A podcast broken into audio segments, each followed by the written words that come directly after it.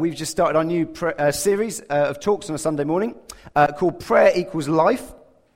And uh, I think that title really sums up uh, to. Is this a bit booming here? Is it? Can I get down a little? It's probably just my authoritative, commanding tone. It's all right, no problem. They don't have a button for that. Just neutralize it. Anyway, no, don't do that, actually.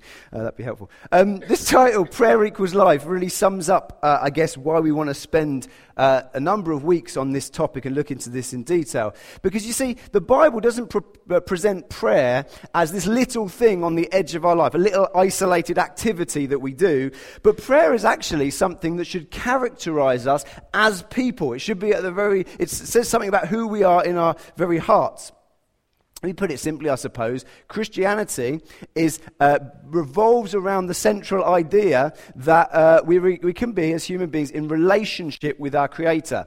And as any of you guys uh, would know, ever been in any sort of relationship, whether that's family, uh, friends, partner, whatever, you will know that communication is not just a, a little thing on the edge of your relationship. Communication is the essence, really, of your whole relationship. And the same goes with communication with God. So, this whole series, and this morning concluded, is not just going to be about uh, a few minutes that you might spend in the morning when you wake up or just before you go to bed at the end of your day. No, this is about really what it means to be a Christian. And our method in this series is we're going to look at some of the famous prayers and, and prayers in the Bible uh, and learn from these guys and ladies. And last week, Jonathan looked at Abraham. We started with Abraham and his prayer for the city of Sodom. And we're going to move on a few chapters today to look at Jacob uh, in what is a prayer, but is, as you'll see, is a fairly unconventional style of prayer. And we're going to look into it. It's in Genesis 32, 22 to 32. I'm going to read from the New International Version, the NIV, uh, and the words will come up behind me, but please feel free to follow along as well. Genesis 32, 22 to 32. That night, Jacob got up and took his two wives, his two female servants, and his eleven sons, and crossed the ford of the Jabbok. After he had sent them across the stream, he sent over all his possessions. So Jacob was left alone, and a man wrestled with him till daybreak. When the man saw that he could not overpower him, he touched the socket of Jacob's hip, so that his hip was wrenched as he wrestled with the man. Then the man said, Let me go, for it is daybreak. But Jacob replied, I will not let you go unless you bless me. The man asked him, What is your name? Jacob, he answered. Then the man said, Your name will no longer be Jacob, but Israel, because you have struggled with God and with humans and have overcome. Jacob said, Please tell me your name. But he replied, Why do you ask my name? Then he blessed him there. So Jacob called the place Peniel, saying, It is because I saw God face to face, and yet my life was spared. The sun rose above him as he passed Peniel, and he was limping because of his hip. Therefore, to this day, the Israelites do not eat the tendon attached to the socket of the hip, because the socket of Jacob's hip was touched near the tendon. So let's walk our way through this passage to work out what's going on and also how it relates to our theme as well. Now, the first thing to do, I guess, is to introduce this guy, Jacob. Now, Jacob is the grandson of Abraham, who we heard about last week, if you were here last time. And Abraham was special because he'd received the promise from God that Abraham's offspring, his descendants, would uh, become a great nation, God had said to him, and actually would uh, be a blessing to all nations. That's what God had said to Abraham. And it had already become clear in the story that his grandson Jacob was the line from Abraham to which that blessing would be going. Okay? Now, with that said, if you've read any of the stories or know anything about Jacob, he certainly doesn't fit the bill really as the kind of person that you would think naturally would be God's kind of chosen person to bring forward his purposes. His name, Jacob, means basically deceiver, okay? Just thinking for some of you, I'm not sure there's any Jacob's here today. It actually means grasps his heel. That's what it actually means. But for this Jacob, that was seen in that culture as deceiver. Not a good start, I suppose. Um, but it, as, as that was his name, he lived that out. That wasn't just something that he went by. He lived that out in what he did. He basically wheeled his, and dealed his way for every situation he could, using any uh, available means to get his own way. And that's simply, uh, that seems to be how he did stuff. And uh, this point in the story is interesting because it's all about to come crashing, potentially down on Jacob's head. After years of deception, he is standing at this moment with the, a very real possibility of all of his tricks coming back to get him, basically. And uh, what's happened is he'd gone from his family's home to live with his uncle for a number of years and had now left his uncle's house with all his, his wives, his children, his possessions, servants, etc., etc. And they're all together in a big caravan, entourage sort of thing. And someone is coming to meet them, and that someone is Jacob's brother Esau. Okay? Now, two things I think would have been prominent in Jacob's mind as his brother came to meet him. And I think those would have been these. Firstly, Esau had more reason to hate Jacob than anyone else alive on planet Earth at this time. Okay? Jacob had tricked Esau out of his birthright as firstborn. Esau was born first of the two brothers, and he tricked him out of his birthright. And he'd actually gone so far as to trick his dad, uh, Isaac, into giving him the blessing that's meant to be for the firstborn, but to Jacob by basically dressing up as Esau and taking the blessing. Okay? In fact, when Jacob last saw Esau, he had to leave the family home because Esau was openly planning to murder him. Okay? So I would have thought that would probably be somewhere bashing around in Jacob's head. Second thing that he knew about Esau was Esau was not alone coming to meet him. He was coming with 400 men. That's all the messenger said. He said, is, is Esau coming? Yeah, he's got 400 men with him. I mean, it doesn't specify what these men were. Were they kind of a team of performing, I don't know, troop? I don't know. I would imagine most people would have thought, I think we know where this is going. This is bad. So these two things are in Jacob's mind. And at the night before he goes to meet his brother, then, this is what happens. He sends his family and his possessions across the river, and then he withdraws from some alone time. Might be thinking, this might be the last alone time I'm ever going to get. Um, and then this happens. It says, Jacob was left alone, and a man wrestled with him till daybreak. Okay. Right, it's slightly unusual. Um, now, you've got to understand here that in the ancient world, street lighting, uh, in the, uh, even the most thriving urban centres, if any centres could be called urban in that sort of day and age, would have been reasonably primitive. Okay? So when you're on a little dusty path outside Canaan by a river, you're just dealing with stars. That's basically it. And uh, I don't know if any of you have ever been out in a place where you're just dealing with stars in the middle of the night, but you can't see a whole lot. It's pretty dark. In fact, it's very dark. I think pitch black would be a reasonable uh, definition uh, of what was likely to be going on. And so you've got to see that in this context. Jacob's standing there, he's maybe just pondering, and suddenly, out of the darkness, completely unannounced, someone, a man, suddenly attacks him. Out of the blue, or out of the black, I suppose, uh, in this case. And uh, a man is pretty much a good description because he wouldn't have done anything else. That's just it. Someone, for some reason, has attacked him. So, what happens next? Verse 25. When the man saw that he could not overpower him. Okay, just hold there for a second. We've got to assume something here that is a given. Jacob joins in. You get that? The guy attacks him, Jacob joins in. Now, I like to be honest in, in, my preaches. I want to be very clear. If this happened to me, I would take a very different tack uh, to what Jacob did. Someone attacks me in any situation, anywhere, I would not be joining in. Is that instantly we are back away? Okay, what do you want? You take my money, take my keys. I don't care. Just don't hurt me, please. Don't, don't touch my hair as well. That's important to me. Okay, so, but whatever. I, I'm not going to be joining in. But Jacob chooses a different strategy. He locks kind of arms with this guy and he gives as good as he gets. And it's clear that actually this guy can't beat him. This guy's, Jacob's not going down. He's not going to give up. Now, some of you right now, you might be thinking, oh, sounds a little bit reckless. It's almost like Jacob's relishing this kind of armed combat. This isn't exactly turn the other cheek, is it? But at this point, we've got to keep doing this in this story. Just remember where we're going to be going. Because Jacob is praised for this action here. He's fighting a man with his bare hands. He's praised later on. God blesses him for, for this. And there's something in here that we've got to emulate, okay? Now, at this point, I think this is something that needs to be pretty early in this message. Uh, I guess you might have spotted the, uh, the title uh, of and seen the picture of some wrestlers and stuff like that. I need to make this point very clearly. We are going to learn from Jacob and we're going to learn from Jacob basically fighting with somebody.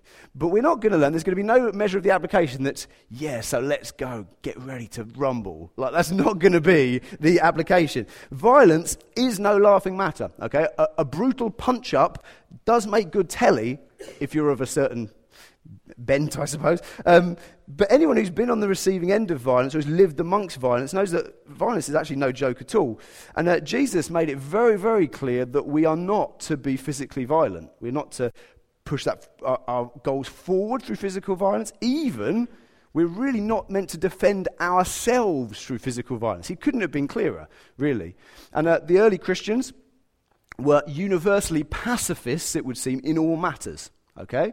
Now, whether you think there are exceptions to that rule in certain situations, well, it's up to you and your conscience from looking at God's word, and we're not going to delve into that today. I'm not going to tell you where I stand on that. It's, it's, a different matter altogether. But I think we could probably all agree, if we've got respect for what the Bible teaches, that Christians should never be quick to strike physically another person, okay? So there's no sense here we're reveling in physical violence. So if you've got that logged, log that away, that's important. You, we might return to that as we go along. But on the other hand, I don't know if you've noticed this, we've got an interesting dilemma as Christians. You've got Jesus' words of peace, turn the other cheek, love your enemies, etc., ringing in your ear. And then you go to our holy book, the Bible, and you notice something slightly odd. The majority of heroes in the Bible are fighters. Do you ever spot that? It's very hard to ignore.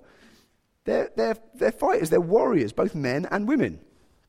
So think for a moment uh, of today's modern stereotype of a Christian. Okay, I know it might be different, different things, but if someone say, like, basically, what do most people think Christians are like? What, what pen portrait would they draw? I guess we draw something like uh, someone very gentle, uh, something humble, deferential, and probably a little bit weedy. But Would you say that's probably what people think, isn't it, of Christians? Now, map that for a moment then onto Moses, or Gideon, David, Samson, and uh, just so the ladies don't f- miss out on here, Deborah, who led the armies of God, and Jael. Have you ever come across Jael in the Old Testament? Uh, uh Jael a few nods. People are like, yeah, we love her. Jael Jael's famous for one thing. She drove a tent peg through the head of a man. That's what she did. Wow, well done, Jael. You're like reading it like, what? Not well done, Jael. But no, no, these are the, the, the models of faith for us. Obviously, there are questions we ask about this stuff, and it's important to ask questions. We think, well, look, how do these things match up? And we've got to ask those questions. And uh, we, would love to do that in all sorts of contexts at the church. But I think at the moment, let's just make sure we don't jump to the questions. Because what we can do when we ask questions of the Bible is we can ask so many questions, we actually then wash away any meaning or application from that truth in the Bible. That's not a good way to approach Scripture. God presented it like this, and we've got to understand why. Let's face it, God could have chosen to reveal his model servants as bank clerks. He could have done, or vets. I mean, it would have been absolutely possible for him to do that. But he doesn't. On the whole, they are fighters. And uh, I've got nothing against bank clerks or vets, you know. Like, I'm sure. Anyway, um, when I see that, what I see is this there is an attitude and an approach to life that is modeled by a fighter that we need to take very, very seriously in living out our faith today. And that's especially true when we realize that life is a battle. So when we go into the New Testament, um, maybe you don't get so many uh, soldiers as heroes in the New Testament, okay? There's a few. But what you do get is you get the context of life mapped out in exactly the same way.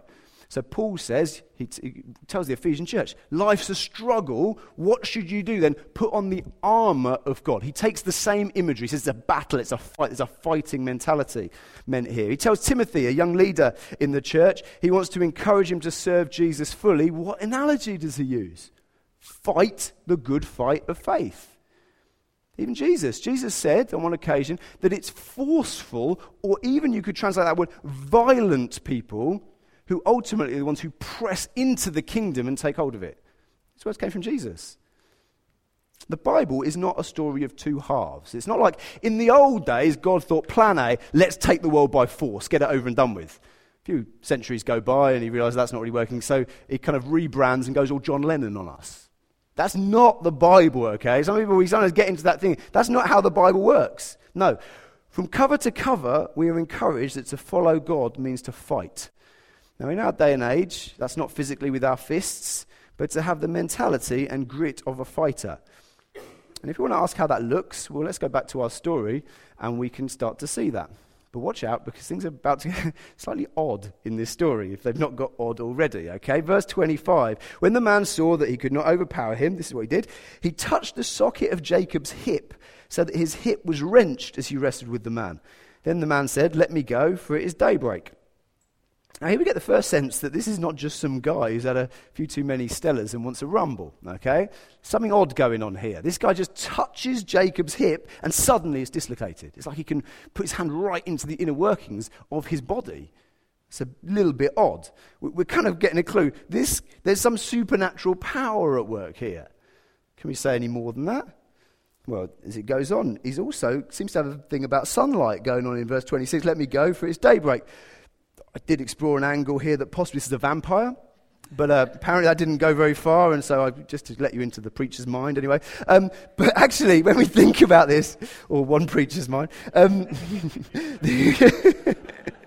Andy helped me with that one. I had to put him right. Um, the reference to daybreak, though, I think is helpful to us, and I think we can see why, why this is. What this means is surely what the, what the fight is saying is, I don't want you to see who I am. I don't want to let you see, actually, very importantly, I don't want you to see my face.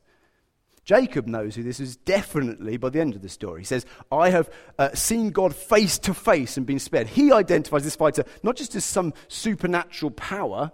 Later on in the Bible, they talk about an angel wrestled with Jacob. But it's very clear that within, whether this is an angel or however this is represented, there is a very real sense in which God is fighting with Jacob. And Jacob is fighting with God. Says in the Old Testament that you cannot see the face of God and live. And so, although Jacob fought with God face to face, he never saw his face. And that's the reference. It's a big clue to us. He's plot twist alert. He's fighting God. Uh, the question must be asked at what point does Jacob realize this? And I'd argue at this point there must be a hint. He must at least have an inkling. I think we see that from those two things that have happened, but also from what he says next. This is what Jacob says. Jacob replied, I will not let you go unless you bless me. Well, just think about this for a minute. This is Jacob being completely true to type, just so you know. He's always chasing blessing all the way through his life. Through fair means or foul, he's after the blessing of people. But actually, for Jacob, he understood that behind the blessing of people was another blessing that he saw and craved even more. And he always did this. And it was the blessing of God. So when he's blessed by his dad, he uses such deception to get this blessing from his father he got the blessing of a man, but actually, really, he got the blessing of God. Might sound like a funny way to bless your son, but this is what Isaac says to Jacob when he blesses him. Ah, the smell of my son is like the smell of a field that the Lord has blessed.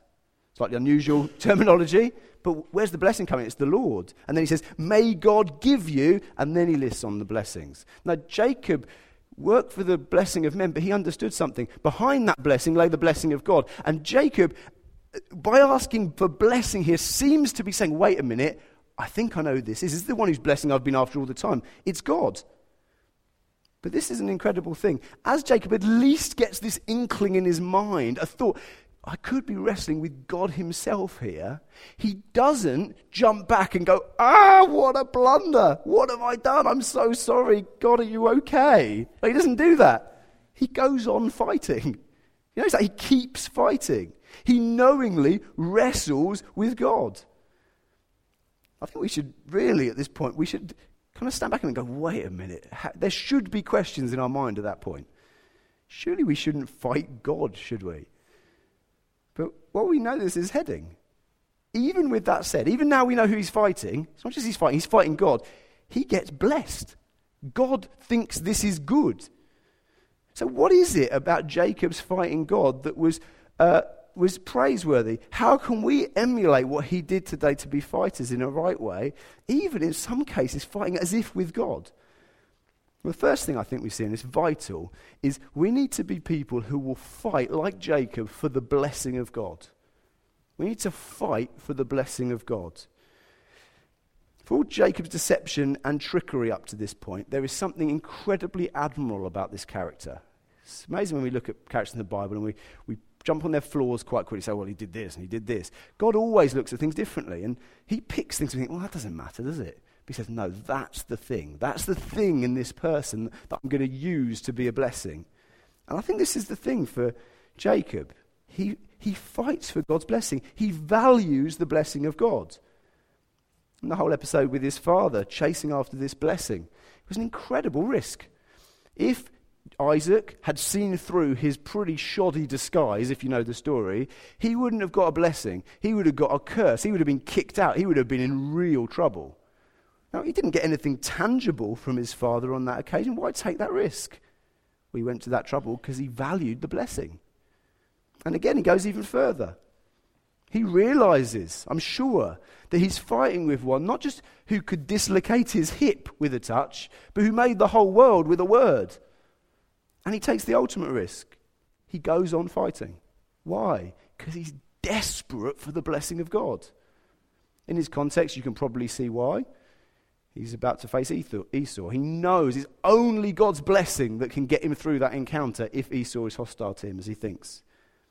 He knows for his family. He wants God to protect and secure his family line. And it's only God who can do that in a dog eat dog world like they lived in in those days.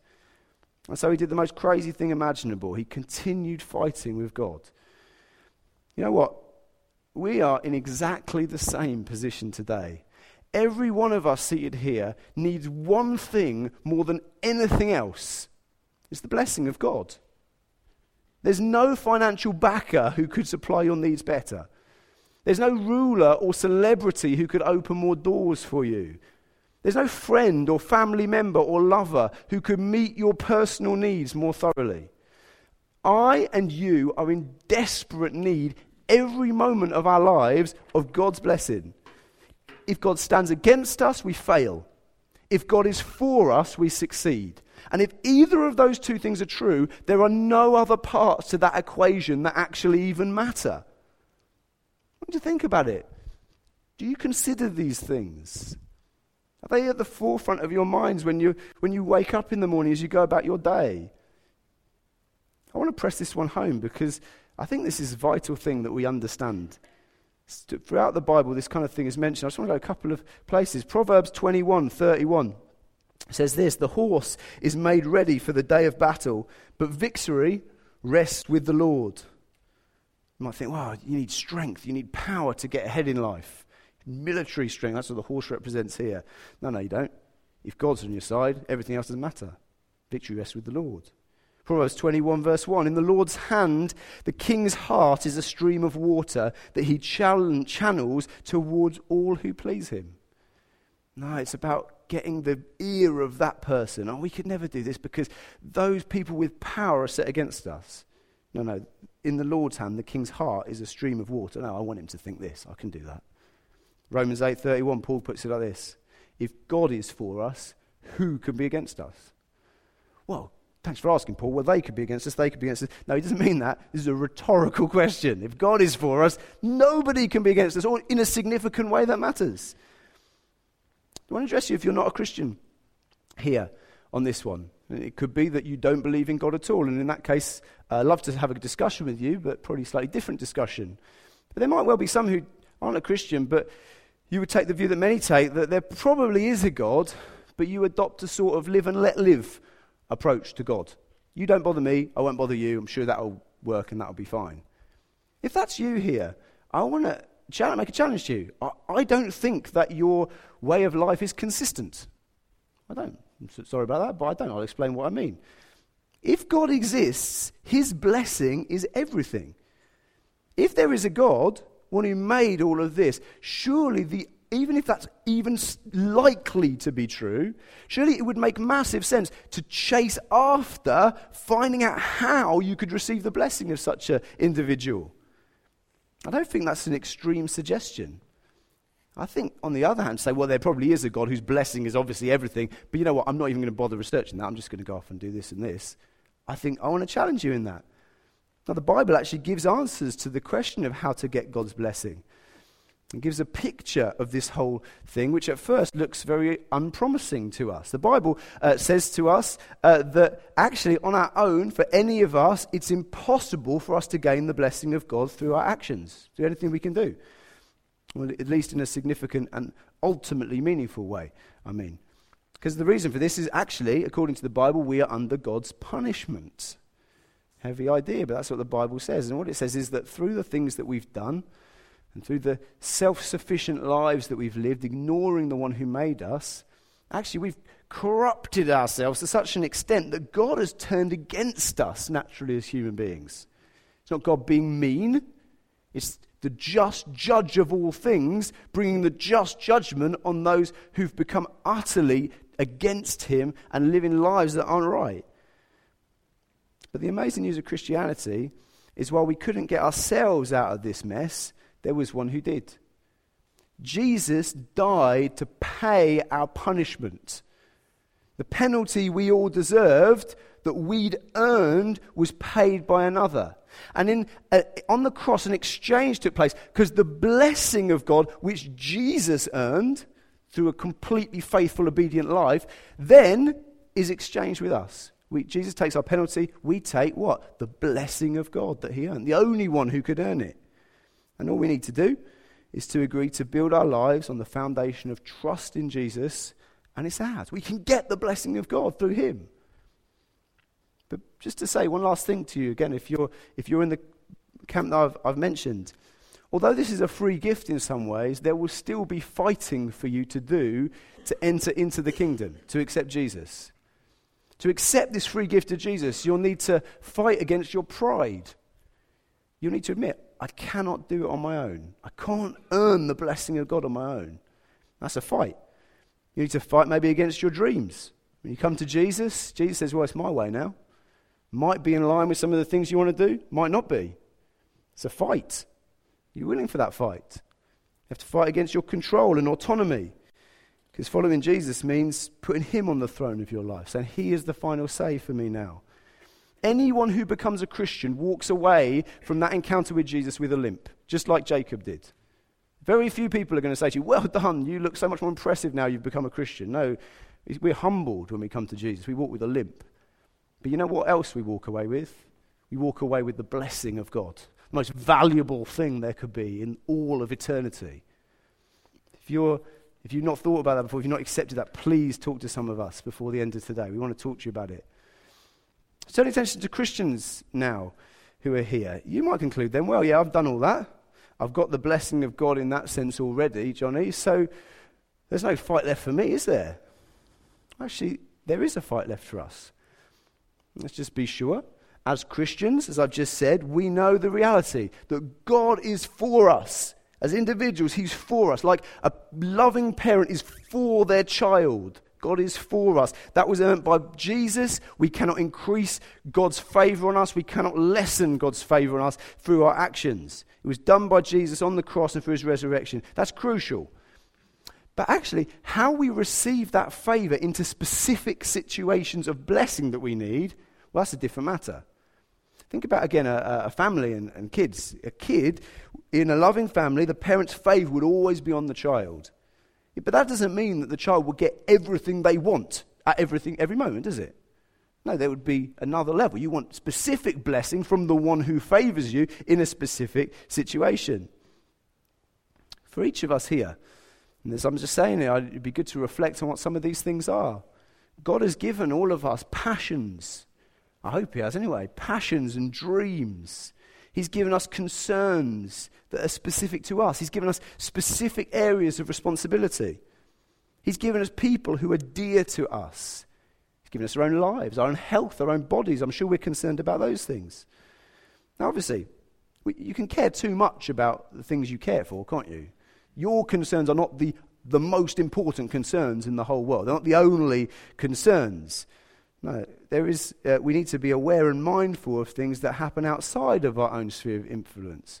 We need empathy for others and others' concerns. And that's all true, but that does not mean that we should neglect the things that we feel strong about.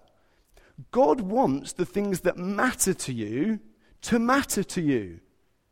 He wants the things that matter to you to matter to you. Christianity is not a denial of the self. We don't want to get to this place, uh, and the Bible doesn't paint this, where ultimately we'll be in some big blob of consciousness and, all, and we'll have objective knowledge of everything and no personal individual perspective. That's not Christianity. That's another religion. That's called Buddhism, okay? It's just different. It's a different thing. Some people read, oh, I, I couldn't pray that for me because it's kind of selfish. No, no, God made you how you are. You experience life from one person's perspective, yours. You feel physical pain when one person's body is affected, yours. God, that's how it was before the fall, that's how it will be forever and ever. Now, we can get carried away and selfish and forget everyone else, but we shouldn't ever think, oh, I can never pray for this on my heart, but it's so silly. No, no, no. We should bring these things to God. And if we feel strongly about something and want a situation to change, it shouldn't be enough for us just to say, yeah, but God's kind of on my side, and I'm sure He'll work things through. God, that's not a holy attitude. No, that's not what we should do. We're to lay hold of Him for His specific blessing, and He gives us a way in which we can get His specific blessing in individual situations. And it's by doing exactly what Jacob does in this story. It's by asking God for his blessing. You wondered where you're going to link into the sermon series, didn't you? It's by praying. That's what, what it is. And in this story, we see then a picture of how we need to go about praying on occasions. I, want to be clear on this because as we do a whole series on prayer, this is important to say. This isn't the only way to pray, like to always wrestle with this sort of rah mentality. There are other prayers in the Bible that are much more start off. No, it's restful prayer. That's important. So, this isn't the only way to pray, but I tell you what, this is something you need to have in your arsenal as a prayer. I'll argue that in a minute. But this is something we need to learn. We need to learn to be able to pray, God, I won't let you go until you bless me. I won't give up. I'm going to keep going. I'll make it an inconvenience to put requests before you. I'm going to give it time. I'm going to give it energy. I'm going to pray as if I'm trying to change your sovereign will and divert what you want to happen. I'm going to fight. Do you know how it is to pray like that? Have you ever prayed like that? Do you know times when you've been praying and you're afraid halfway through that maybe you're being too forward with God? You ever had times like that? You ever finished praying and thought to yourself, oh dear, I may have overstepped the line slightly there? Was I a little bit forceful or aggressive possibly there? You ever overstepped the line? Tell you what, Jacob the line's way back for Jacob. He's well past the line. He's as over the line as you could possibly get. It is possible in this story. Jacob punches God in the face. Seriously, he wrestles him. We shouldn't, we shouldn't over spiritualize or romanticize with that. The line is way back. He's gone. So then, what, how come verse 29 is here and says this? Then God blessed him there. So, no, we, we approach God with reverence and awe, don't we? Yeah, we definitely approach God with reverence and awe.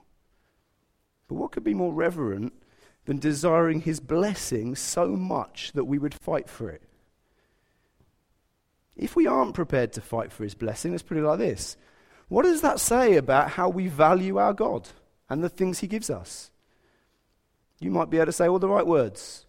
You might even be able to put on that lovely, humble tone. Thank you, Lord. Amen. You might be able to do all of that stuff. But actually, if your approach to prayer is casual and sporadic, what you are essentially saying is, I can get the blessings on my own. I don't need your blessing, God. I don't really value your intervention in my life.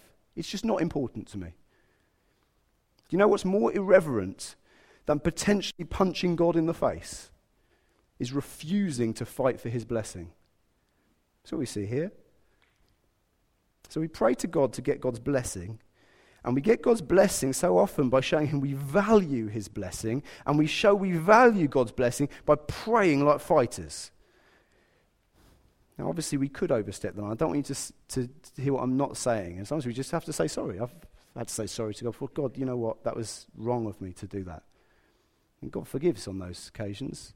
But according to the story of Jacob, I prefer to be there than passively sitting back and just letting life wash over me.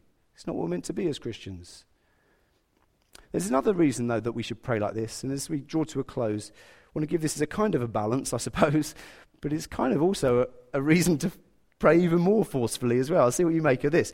Let's see what happens next. Look, look how God responds to Jacob's request. Jacob says, Bless me, okay? 27. The man asked him, What is your name? Jacob, he answered. Verse 28 Then the man said, Your name will no longer be Jacob, but Israel, because you have struggled with God and with humans and have overcome. God calls us to fight for his blessing, firstly, to receive his blessing, secondly, to show we value his blessing, but also because as we fight, it is in the fight that we are changed. Just think about the order of this passage and how things happen in this passage, how Jacob is affected here. He comes to God, as we've seen, to enlist God's support, okay? To, he- to get God to help him, to get God to give him his blessing. Jacob wants God's blessing in his immediate situation. Saved from Esau, also bigger picture for his kids, his family, all of that sort of stuff. And he wants God to support his agenda. And as I've said, that is fine to come to God with that sort of mentality. But look at how it ends. He comes to God to support his agenda. Jacob ends completely swept up into God's agenda. What's the change that happens? Well, first thing is, God renames Jacob. He gives him a new name. Now, in ancient cultures, naming someone or renaming them is a sign of authority. Remember Jesus, who said to, to, to, Simon Peter, he said, Your name's now Peter. What he was doing was he was taking authority over Peter. By naming someone, if you accept the name someone gives you, you're saying, okay, I give you authority over me. That's what happens here. But look at what his new name is. New name is Israel. Now, Israel's fitting here because Israel means struggle or fight, or more literally, God fights. And hasn't Jacob learned that one uh, out pretty well here? But actually, as you'll all know, Israel, you'd know that word more generally. As we all know here, Israel is now a nation state uh, in the world. What, thousands of years after this story.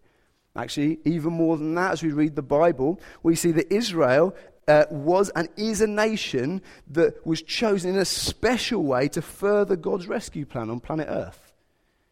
Israel was very, very key to God's whole purposes in humanity.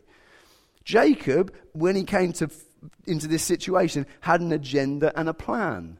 On the other side, God had an agenda and a plan. God wanted and still wants to save humanity from their sin and win their hearts back to Him. And He told Abraham years before how, he, how He'd do it through his family. And actually, He told Jacob this is how He'd do it too, through his family. And when this fight ends, then, Jacob's very name, now Israel, shows that he has now been utterly enveloped in the purposes and agenda of God. Do you see? Jacob comes to God asking, Further my little plans. And he ends up taking his place in God Almighty's massive plans. That's important. That's really vital. We see as an element of prayer. We come to prayer naturally. Might sound odd to put it like this, but this is how we come. God, may my will be done. Please help me to achieve my will. And that might seem very stark and very kind of unspiritual to you, but I think that's where all requests start. Moses the great Moses, he's got one psalm in the Bible where it ends with a repeated line, and Moses prays, Establish the works of my hands. Think how selfish that seems. Establish the work of my hands. Support the things I'm doing. Now, God says, That's okay. That's, he's given us that responsibility. We're to bring God the things we feel strongly about. We pray, My will be done. And, and God may grant those requests. Notice he does to Jacob. But he doesn't necessarily, there's no guarantee here. Think of Abraham last week if you were here. Abraham was a fighter. Abraham wrestled in prayer with God for the city of Sodom. Did he get what he asked for? Well, Lot, his nephew, got saved, but the city went down. No, we're not guaranteed to get the exact thing we asked for. We go into the fight knowing that. But I think there is a guaranteed outcome if we learn to wrestle with God in prayer. Gar- what God wrestlers always get is a complete change of agenda so that we come to God saying, My will be done, and we end saying, Your will be done. Might re- relate to a story, I think, in the Bible that's almost identical to this story, just in a very different context. Because someone else came before God in a very, very similar way as this one. It was in a garden, and for him, he fought with his father. And he fought for hours. He fought so hard, he didn't just get a dislocated hip, he started sweating blood. That was the intensity of the fight. When Jesus prayed just before the cross in Gethsemane, he was seeking to wrestle God's blessing off him. He was seeking to wrestle God's rescue and God's protection. Don't send me to the cross. Is there any other way? Father, could you take this cup from me? He wrestled. And where did it end? But not my will, but your will be done. Do you want your little purposes to be wrapped up in the eternal purposes of God? Do you want for your life to be directed not just according to your whims or where you were born or the things you're into or the cultural pressures? But what you do then is you come and you lay those things before God, not like they don't matter, but like they do matter, and you learn to fight in prayer. And you know what? God has a real habit of turning that right round and just enveloping you in his purposes. It's the best blessing we could get from God. It's the best blessing Jacob gets here. And we need to be a people who know that dynamic. So let's finish then, and let's ask as we finish the question everyone asks in a fight who won? Let's have a show of hands. Who, think, who thinks, uh, just think about it for a second, who thinks Jacob won? You're the judge.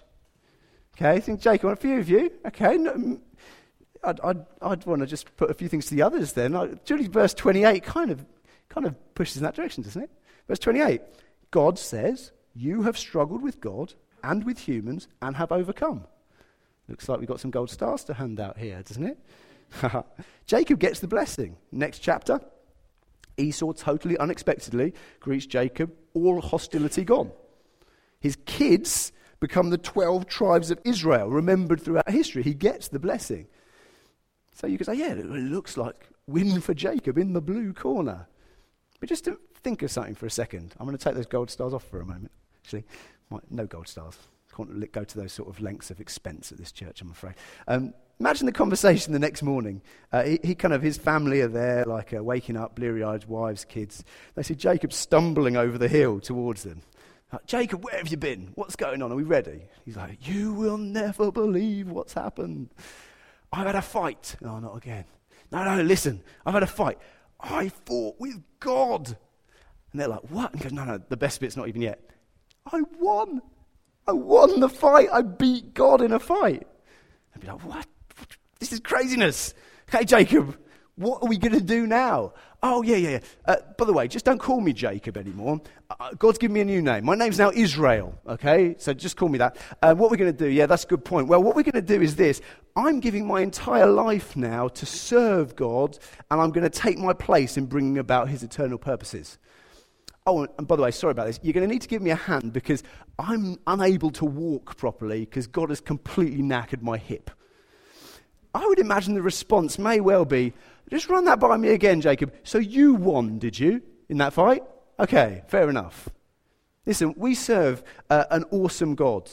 He's the powerful creator of everything, and he will always win the victory in all fights. But he shares the spoils with us. And sometimes, strange as it may seem, he wants us to fight him for them. How will we respond to that invitation?